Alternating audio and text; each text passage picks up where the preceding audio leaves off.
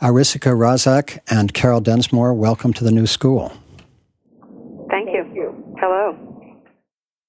Today we're talking about birth and the healing wisdom of earth based traditions with two remarkable and experienced nurse midwives, Arisika Razak, who is a certified nurse midwife and program director of Integral Health Studies at the California Institute of Integral Studies, and Carol Densmore, who is also a certified nurse midwife and like Arisika has a master's in public health, and she directs the Cambridge Health Alliance doula program. Um, so we'll be talking both about the the mysteries of birth, about uh, different cultural experiences of birth, and about uh, practical dimensions of uh, giving birth. Uh, Arisika, let me start with you. You've thought a lot about the wisdom of earth based traditions. Uh, you've done an introduction to a book called Childbirth Wisdom. What do you believe the uh, great earth based traditions bring to the experience of childbirth, and what can we learn today from what they have to teach us? I think that earth based traditions are really our first holistic tradition and so they bring the notion that what we call in the West the human being is really a combination of, you know, heart, spirit, body, mind, in a universe that is alive with other sentient. And in the West, we, we don't think of mountains and, and, and trees, for example, necessarily as sentient or rocks, but that we're in this alive universe and that we're in interdependent, constant, interdependent, reciprocal relationship. And that notion that there's a spiritual aspect to birth, that there's an emotional aspect to birth, is something that I just think is really, really critical. It's as critical for men and women today as it was for our ancestors who didn't have the technology that we're bringing to bear today. That's a beautiful response. Uh, Carol, you've had uh, experience in, uh, in Mexico and in India uh, with uh, village health workers and traditional midwives. What have you learned about what the traditions bring to the birth experience? I think one of the key factors that I've noticed is connected to what Arisika said as well is that birth occurs within a social fabric um, that it's not an individual experience. It has multiple levels in terms of the psyche and emotions and beliefs of the mother who is giving birth, but she is also connected to her family and her culture around her that hold her in a web of support uh, and connect her to her mother and her mother's mother and her mother's mother before her, um, moving through a process that's transforming but also is helps root her in the present as well. I've often thought about that lineage of being a mother, just sort of the visual imagery in my mind of birth, giving birth to birth, giving birth to birth, uh, going back uh, forever, really, into just the beginnings of being human. And how different it must be for women, uh, because uh, men, after all, are uh, rarely uh, entirely certain about being fathers, but um, being a mother is um, is uh, sort of built in in a completely different way, and it seems to me somehow that sense of being part of a lineage like that when one becomes a mother for the first time must be a very powerful experience. You know, um, Jean Shinoda Bolen, you know, the author of Goddesses in Every Woman, who's a Jungian psychiatrist, talks about her own birth experience, which was a life-changing experience for her. She had been a doctor working on the ward in one of in UCLA, and she worked with hundreds of women. And when she actually lay down to give birth, she experienced the luminosity of participating in this act that women going back millennia had participated in. That she descended that birth is also a descent, a testing, a dark night of the soul, a wrestling with death. And in that moment, something in her psyche opened and she was irretrievably changed. And the power of birth is still there. Yes, I was reflecting on that, that in a very real way, a, a, woman gives birth to herself when she gives birth to her child. She gives birth to herself as a mother. Isn't that true? Oh, that's absolutely true. And that there is such a shift in terms of whatever it is to be an individual in this world. Shift in both seen and unseen ways as we go the, through the journey of being mothers and of being parents. And I and I and I don't want to leave fathers out in some way. I remember the son of one of my college professors saying on the occasion of the birth of his child, the baby was maybe two days old, and he said, "This is the point where, if you had to cross the street and be hit by a car to save your child, you would do that." There's something we become related in a way that is physical, psychic, emotional, and deep. I'm talking in generalizations because, of course, this process which is a psycho, spiritual, emotional process and biologic, doesn't happen for everyone, but it does happen for most people. Birth bonds us to the child and to the future. One of the funny things that I used to share with couples who I worked with was that you've joined the biggest club in history when you become a parent. You feel a connection to all the other mothers and fathers who are out there in this experience of being a parent, and that if you see anyone walking down the street, that's how they were born from a mother.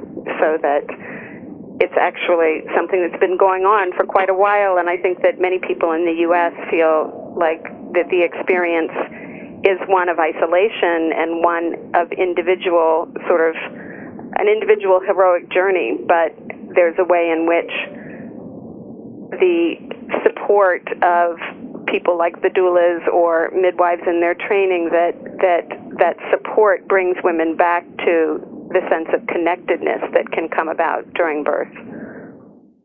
Carol, you you had been a, a nurse midwife for some time, I think, when you gave birth to your daughter Asha, who I have the pleasure of knowing. Uh, how did giving birth yourself uh, change your experience of your work? Well, Asha actually interrupted the training I was taking for being a nurse midwife, oh, I but okay. I had experienced um, attending many women in birth, um, both at home and as a doula originally before the term came about. But I think that my own birth experience, despite wonderful support both personally and from a group of midwives, included so many interesting and strange complications that it created a new sense of uh, humility and respect for the power of support and an understanding that I will never know what, if someone else's pain was the pain that I felt. I will never assume that I know what is best for another woman. I will never know the choices that she needs to make unless she gives me the honor of t- sharing with me her story. Mm-hmm. So that though it would have been great to have a smooth and easy stork delivered natural mm-hmm. childbirth, I think that experiencing a range of complications and a sense of humility that no matter whether you put all of your ducks in a row um, in terms of creating the best circumstances, there are still many things that are much larger than us and out of our control. And birth reminds us of that. And Arisika, what was your experience of giving birth like in terms of the evolution of your your work in this field? You know, I had spent most of my pregnancy in New York, and there the question from my friends was, "Are you going to have natural childbirth?" And I um, got to California about a month before the baby was due, and my friends in California said, Are you going to have a home birth? I had not thought about a home birth, but I certainly believed that birth was natural Um, I had lived in a commune for a couple of years in the Santa Cruz Mountains. I believed there were many things we could do. I believed in the power of women. And, and so I chose to have a home birth. And, you know, I only saw birth in the hospital after that. And it was so different. The midwife, um, I had read an article in the New York Times saying that doctors didn't want to deliver women anymore, you know, naturally, that they were bored by it, that, that you know, that some, some medical schools weren't even requiring that you study obstetrics, that doctors resented getting up for first time women in false labor thinking they were ready to have the baby. So um, when I went into labor early, I didn't even call my midwife initially because I didn't want to be one of those women thinking I was in false labor. You know, and when she came, she didn't even examine me. She looked into my eyes and said, You're going to have your baby in about an hour and a half. And I did. And, you know, and I remember I'd been holding her hand and squeezing it, and she said at some point, Arisika, you have to let go of my hand. I have to catch the baby. I didn't, I didn't, I didn't lie down on the bed that he was delivered on until three minutes, five minutes maybe before he was born. She said, I, although I don't remember this exactly, that I danced through my labor. Um, and when I saw birth in the hospital, the two nursing students who were with me, I was a student nurse, two of them decided they never wanted to have babies. And I couldn't relate what I saw to what I had experienced. Um, and it was mostly around the attitudes of the staff, the doctors, and even of the husband who when the woman said at some point, Oh, I think I want something for pain, said to her very sternly, We don't want anything for pain. And oh, my goodness. It's, it's not, you know, um, I believe in the judicious application of pain medicine if a woman desires that. If that is what she feels she needs you know, I believe that technology can be used in a way that incorporates the sacred if that is what is needed. But I also believe over and over and over again in the natural power, force, efficacy, and safety of the birth process itself. I was going to ask about that uh, to both of you. I mean, on the one hand, one reads in history of, of uh, certainly in the history of the West, of all the women who died in childbirth, and uh, so at least in the West, um, uh, mortality in, in childbirth, for many reasons, uh, for centuries was a common thing, at least to my understanding. I don't really know about mortality and childbirth uh, in uh, indigenous cultures or in other cultures around the world. To what degree um, does modern technology bring real security and safety to a traditional culture that practices birth in a way that uh, is informed and uh, in a lineage of uh, experience? To what degree are modern technologies really useful in those cultures? And to what degree have we, in a sense, both medicalized and perhaps even pathologized birth and created a culture in which we need these things because of what we've done to the birth process? Well, start because I think Carolyn can talk very definitively from her experiences in other cultures. But I want to backtrack a little bit and just talk about childbirth fever or childbed fever, which for a long time in Europe was considered one of the deadliest scourges of, of childbirth. Women died of these fevers after the birth. And I've even read in medical literature that modern medicine saved women from this issue of childbirth fever. And what I'd like to clarify is that, in fact, childbirth fever is one of the first iatrogenic or medically caused, um, I think it's one of the earliest identified medically causes, caused pathologies, in that at a time when we did not know about the germ theory, and surgeons and doctors were beginning to take power as the people who could cure, set bones, cure disease. But we're still at a very rudimentary level where people believe in the four humors and leeches. And doctors working on both on corpses, doctors working on men coming from the battlefield would walk and put their bloody hands, their bloody germ-filled hands, into the vaginas and uteruses of women and women died by the score. Um, a, a, a physician, actually noted this. He was in a hospital where midwives delivered some of the patients and doctors others, and the women delivered by physicians just died like flies. And women begged to be assigned to the midwives. And Semmelweis proposed, suggested that maybe, maybe, you know, this had something to do with cleaning your hands, and he proposed that doctors wash their hands between patients. And he was considered lunatic. He was essentially driven out of the profession, considered insane, died either in a poorhouse or a madhouse because the idea that doctors who were doing this noble thing, who were called to this profession, who were in some level, not in the, in the religious sense holy, but by virtue of class and training, the idea that they could transmit disease was just considered heretical. So we have this period that, that gets conflated with how inherently danger, dangerous childbirth is, when I think that wasn't the case at all. Yes, that's a, that's a very powerful reminder. Of course, Semmelweis was a major figure in the history of medicine because of that insight. Carol, you have spent time in, in India and Mexico and elsewhere. What is your sense of of what uh, uh, women giving birth in traditional cultures need uh, or don't need from modern Western technologies of birth?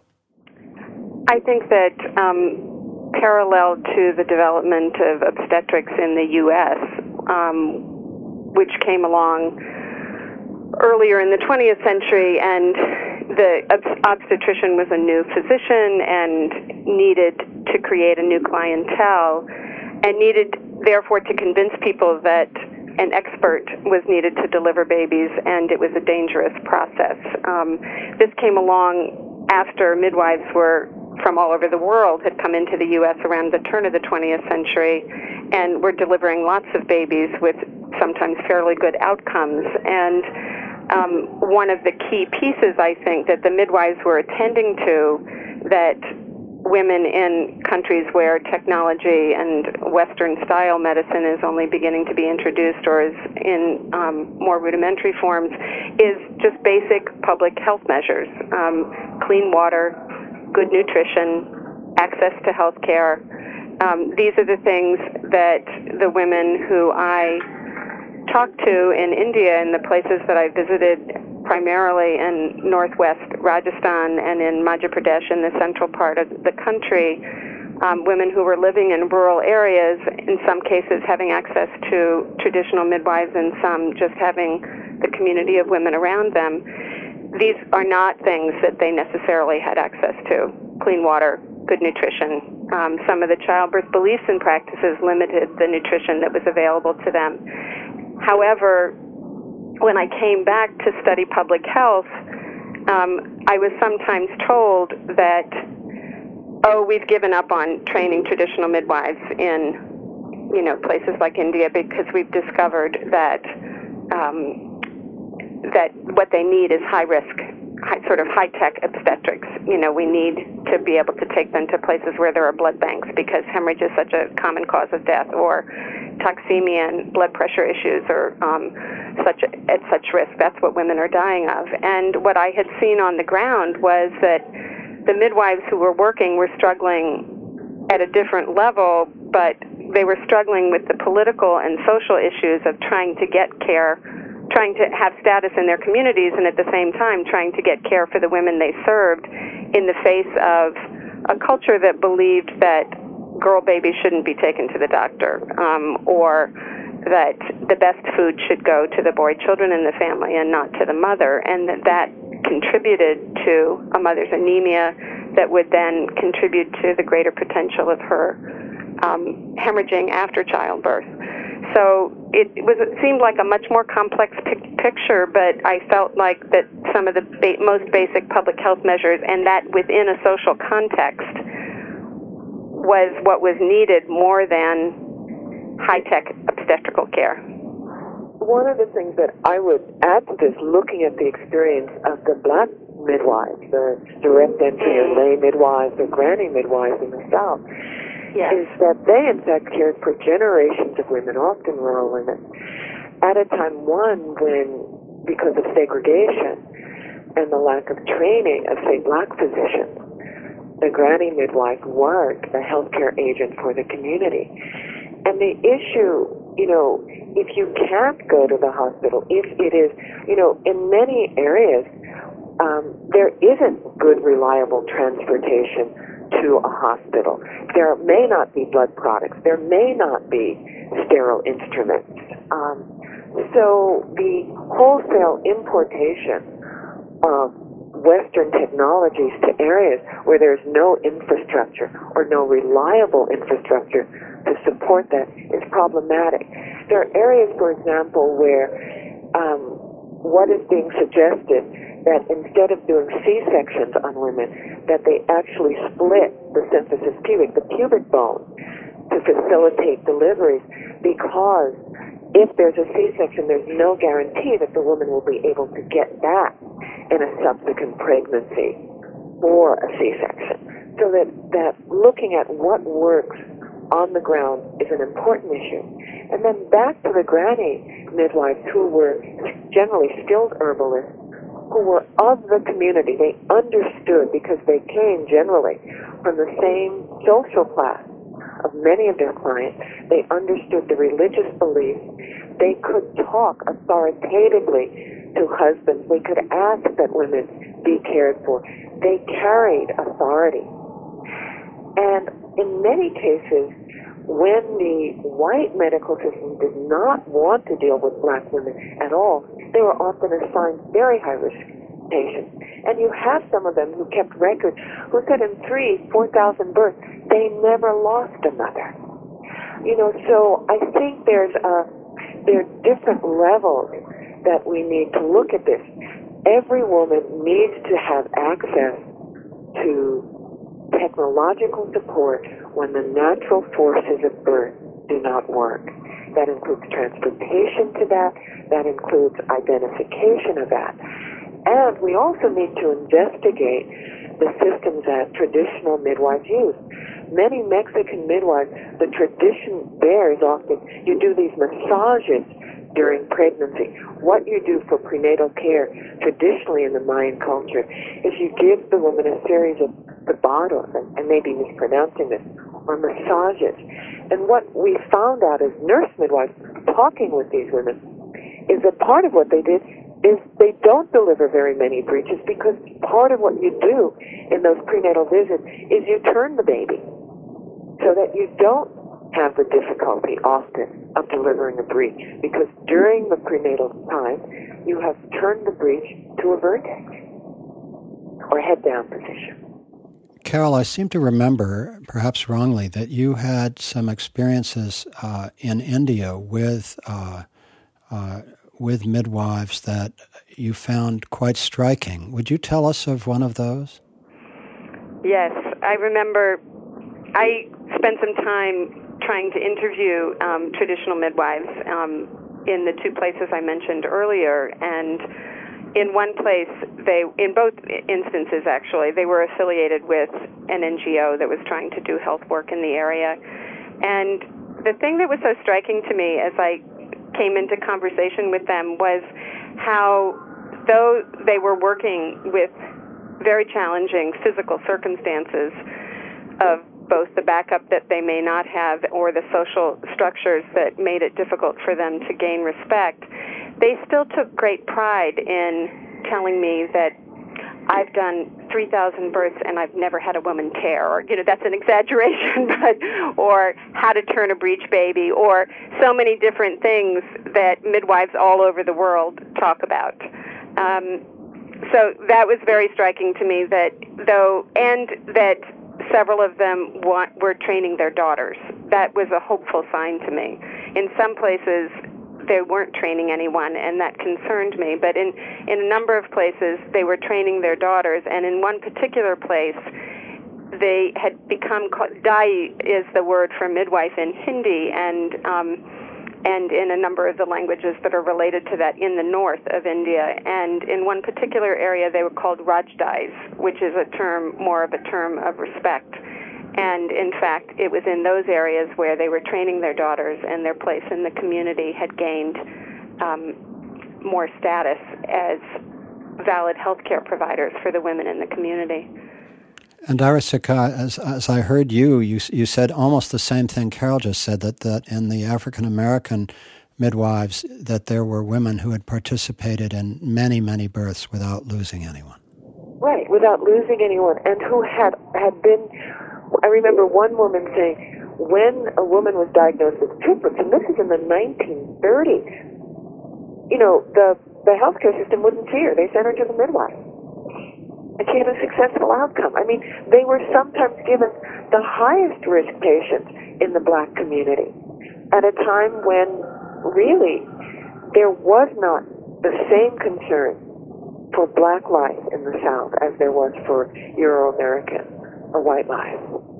Um, and the other thing, I remember going to a conference um, and hearing a presentation by a woman who had done research and talked to many of the living midwives.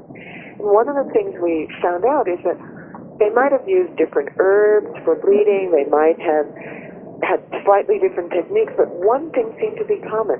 They all prayed before they left the house um, to go to a birth. They prayed when they got there. They prayed during the birth. One, my colleague, one of my African American colleagues, and I looked at each other.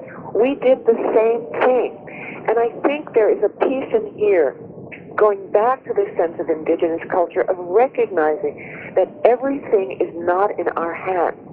You know, in the modern Western sense, if there is a poor outcome, if there is a, a something problematic, automatically we seek to find whose fault was it? What did we do wrong? Now, that can be a good exercise to learn and grow from what could have been an error. But sometimes one of the teachings of indigenous wisdom is that death is. Misfortune happens. These are things that are beyond the realm of human control. And certainly, there are babies that I have seen where the cord is tied, you know, tightly, and you think, how did that baby get out alive? Because surely coming through the birth canal, the knot would have tightened, the oxygen would have cut off, and you have this totally healthy baby and this cord, and you're wondering, hmm, what does that mean?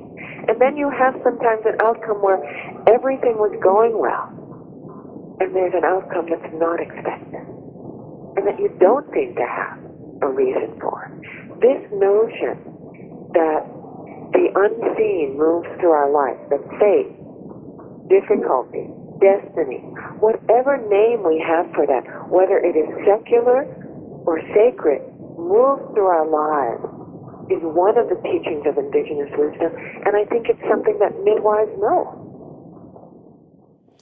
It's interesting, as we talk, simply the power of this conversation is. Uh, something I'm experiencing personally. It's simply as we enter this world of uh, the mystery, uh, uh, the lineage, uh, the power of birth, I just find myself um, uh, changed by speaking of it together. And I wonder if that's an experience that midwives as a as a community have that that coming together in the service of of this tradition, you are changed together, not simply alone, but together by this experience.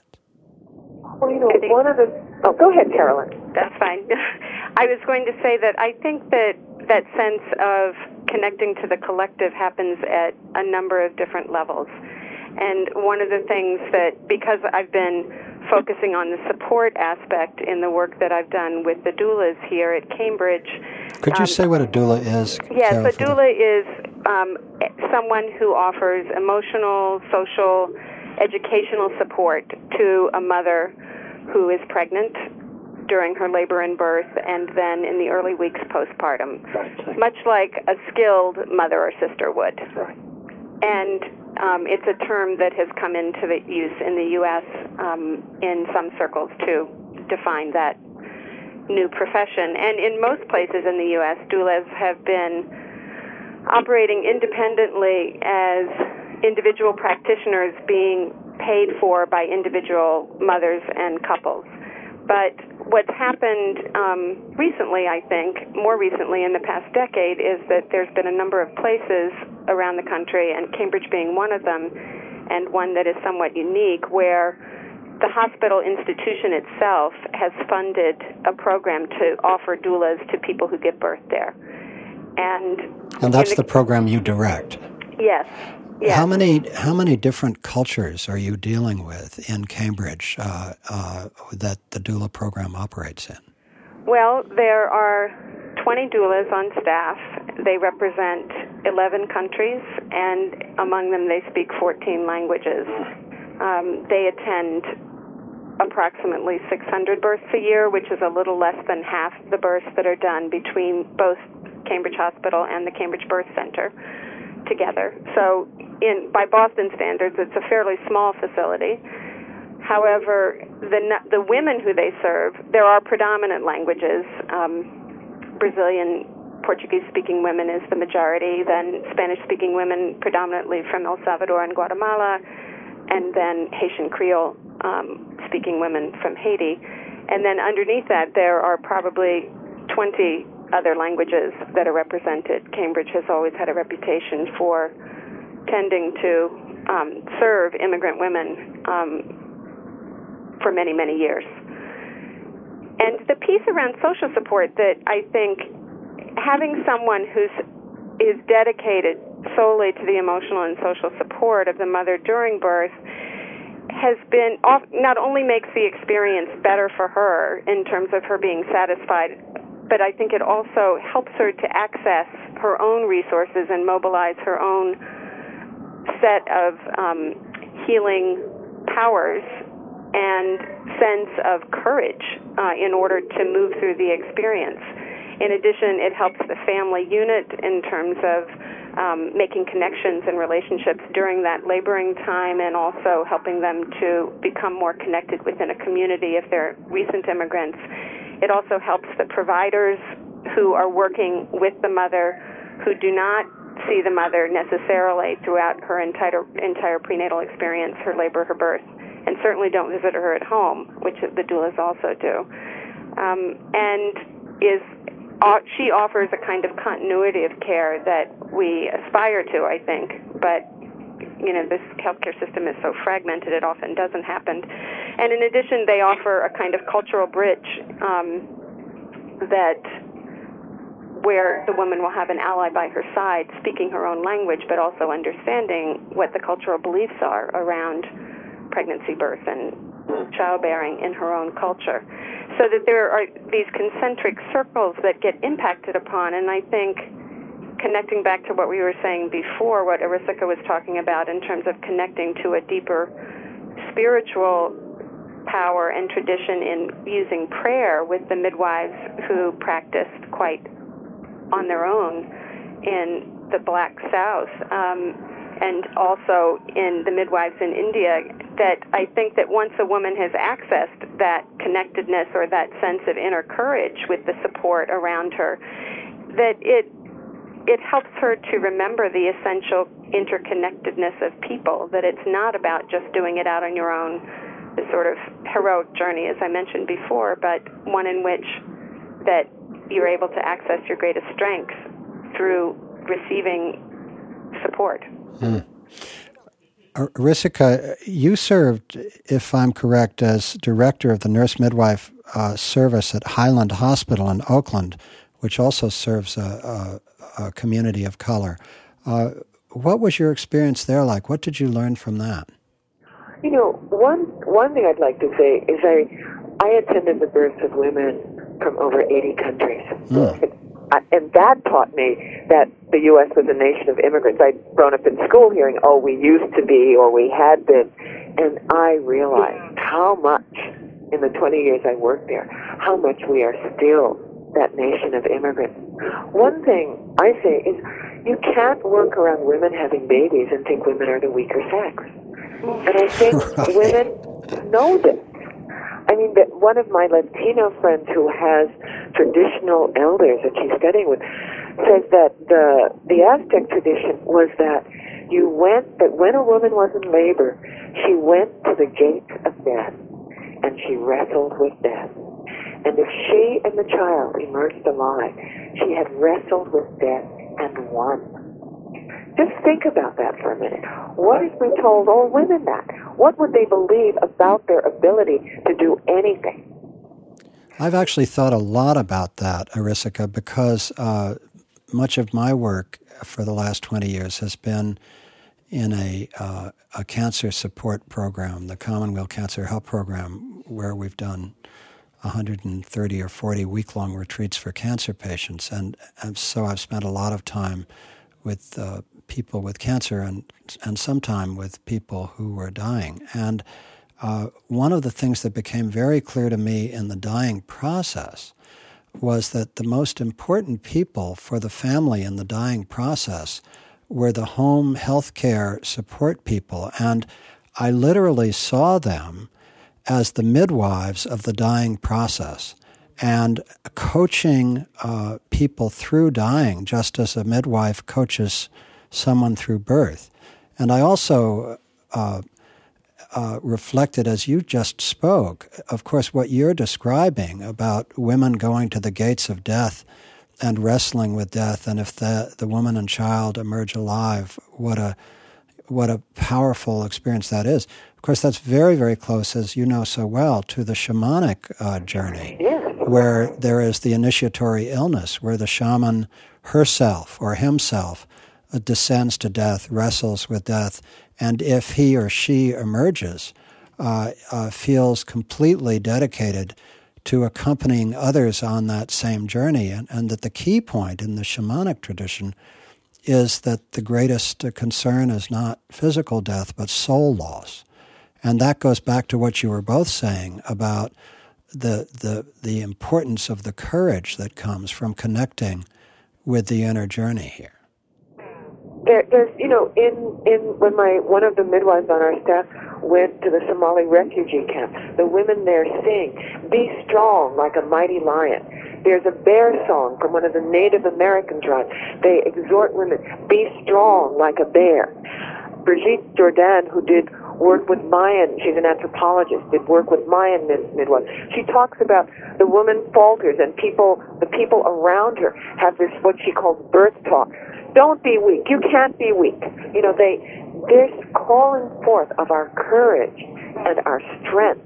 And it was something that, that we witnessed again and again and always in the service of life.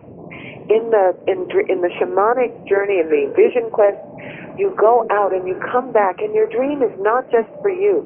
The healing vision you bring back is for your community. A woman brings back a child that is part of the community, that is part of that group. And there's a sacredness to that. There's a practical, materialist part of that. And there's a moment that for me, what keeps me, kept me in midwifery for so long was there was a moment in the labor when the woman may have thought she wanted music or she wanted this or that, but there's a moment when all of her energy is turned inward and she is taking all the energy that she has to meet a force moving through her body that is greater than her. Every woman in labor says, I can't do this. Because what she is asked to do asks her to transcend her preconceived belief in what her limits are. And as she turns inward to do her work, I see the, literally, I see the face of God creating the world again. And it is such a holy moment. And helping women go to that place, meet that energy, come out of it and give back the power to them is, I think, what any good midwife does. Mm-hmm. We don't do the birth, the woman does the birth. Ah. Thank you. And I have sat with the dying, and it and it is the body is laboring to release the spirit, or the spirit is laboring to release the body. It is so light. You sit, you reflect, you wait. Carol, as you listen to Arisika uh, go into that place, what does that evoke for you?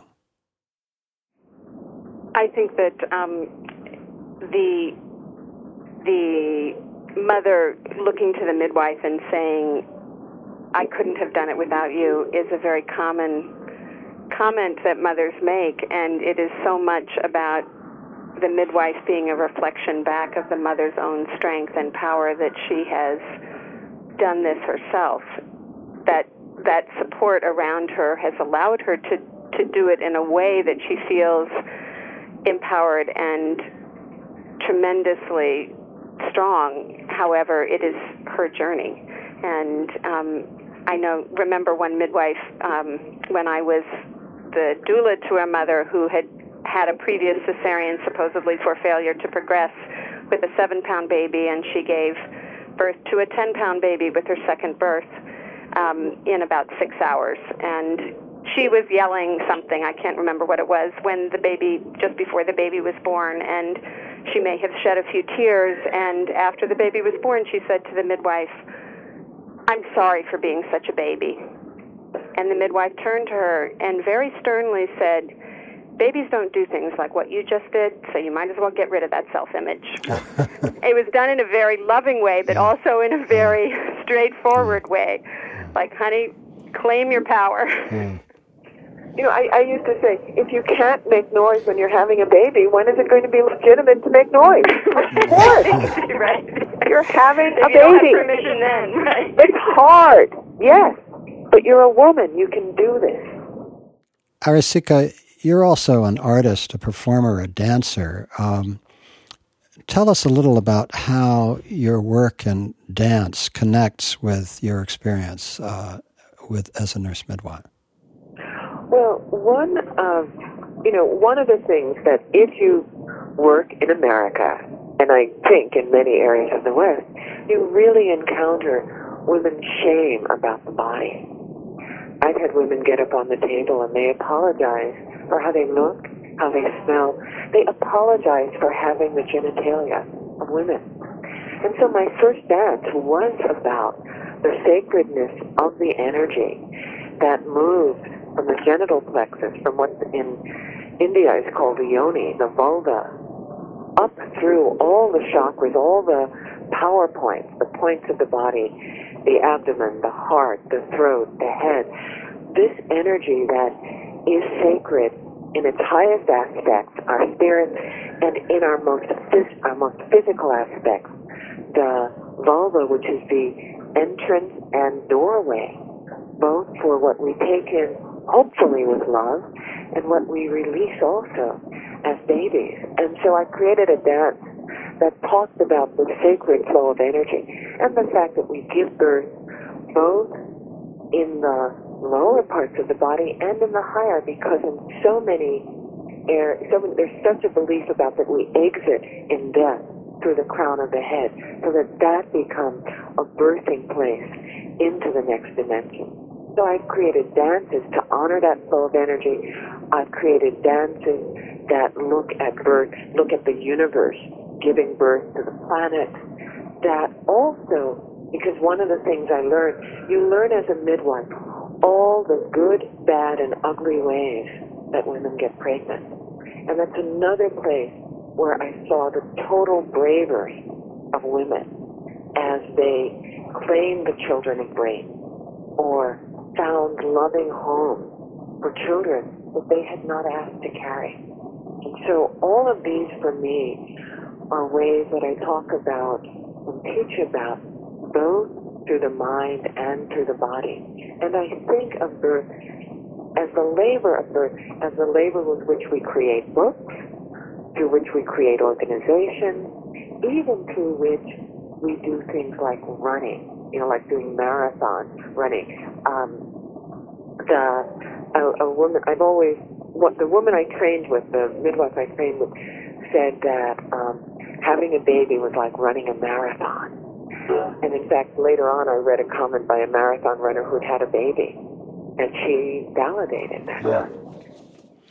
I, you know, talking with you both about birth, it, it seems to me I can't imagine the kind of culture that we need to move toward to uh, restore and regenerate the earth that doesn't um, honor the birthing process in a in a very different way from the way we hold it in the West today.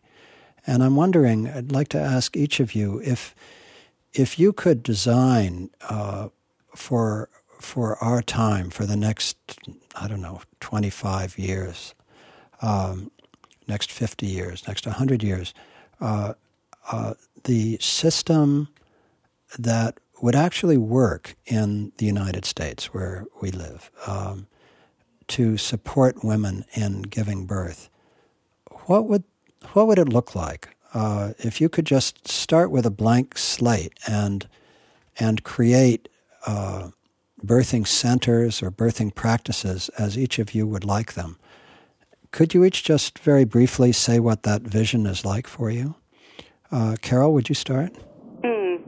I think, first of all, I would have uh, a kind of health ally or doula for every woman so that there was someone who was by her side, regardless of what setting that she chose to have her baby or needed to have her baby, um, so that there was someone who was a, a guardian of sorts of her emotional and social needs and who could offer the kind of continuity that a doula can offer.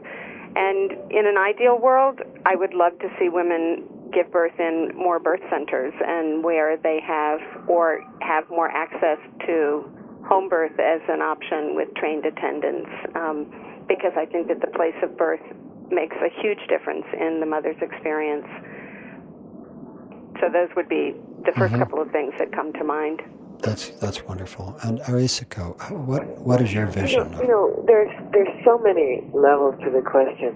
One, I, I you know, I would want to start even earlier. I would want to start. I would want, in some way, to have teachings about sexuality as a blessing and sexuality as a wanted encounter between two people, and birth as a way as an honored thing that we do that is difficult, that women are strong. And I'd want that to be taught in all the schools so that women would come to birth with children who, for the most part, were wanted children.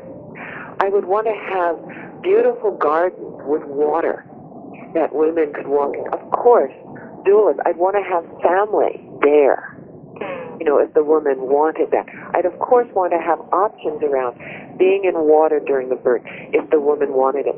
I'd want all people at the birth, all the trained providers who came at whatever level, doctors, nurses, and midwives, to understand that they were participating in an act that would influence for the next 50 years that woman's life and her memories. Women remember the birth of their children all their lives. They remember how they were treated.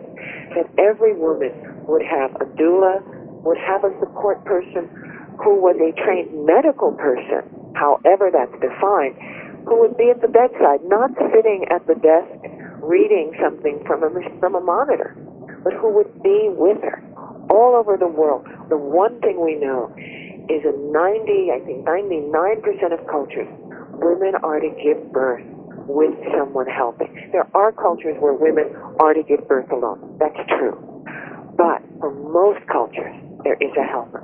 That would be normal. And that women would be, this would be considered, everyone would know of this work, would know that birth is hard, that women do it, women are honored for it. Among the Yoruba, the term mother is a title, Iyalode, mother of the outside. Being a mother signifies that a woman is fit to hold power outside of the home. The title for women who hold public offices, chiefs of marketplaces, women in the marketplace, is mother. Because mother recognizes the authority, the power, the spiritual wisdom, the maturity of women. Oh, that's beautiful You know, just following up on this sense of, of the connection between the way the world uh, needs to be if, if we are not to destroy life on earth and the birthing process. I just have the sense that what you're both describing um, is really, in one sense, an integral initiatory place for thinking about what that that whole world would need to be. And I, I'm not trying to be too expansive here, but how can one imagine uh, a sustainable world, a just world, that doesn't give uh, women the kind of birth experience that you're both describing? I mean, can we imagine a world that somehow is sustainable without this? Well, you know, there are some feminist cultural historians who believe that, that human culture evolved because we needed to find a way to take care of our helpless, dependent young, as opposed to a horse who's born and stands upright immediately after birth and will not survive if he or she cannot do that. Our young have a protracted, dependent infancy. What I have noticed is that when people are at a birth and you're open and you're respecting the process instead of trying to limit it, everybody bonds with the child. In that moment, we all want the best for that child. We want that child to have whatever is possible in the society. And if we look at that as a microcosm, you know, issue, then of course we would need to get rid of all the systems of oppression. We would want a sustainable world. Who doesn't want a world in which there's a safe ocean for the child, for their children and grandchildren to play in? Carol, any last thoughts? I think that um, much of what we've been talking about is the primacy of relationship and the power of relationship and how that needs to be preserved and cultivated in the birth experience in terms of the support and the traditions that the woman has around her. And as Arisika had said earlier, that technology has its place, but to shift away from having technology be revered and seducing us into believing that more technology creates a safer world or creates a safer birth experience. It needs to be within the context of the primacy of the relationship and the insights and spiritual access and courage access that that relationship can create. Arisika Razak and Carol Densmore, thank you both for joining us with the New School. Thank you for the opportunity. Thank you again. Thank you so much. It's been a joy.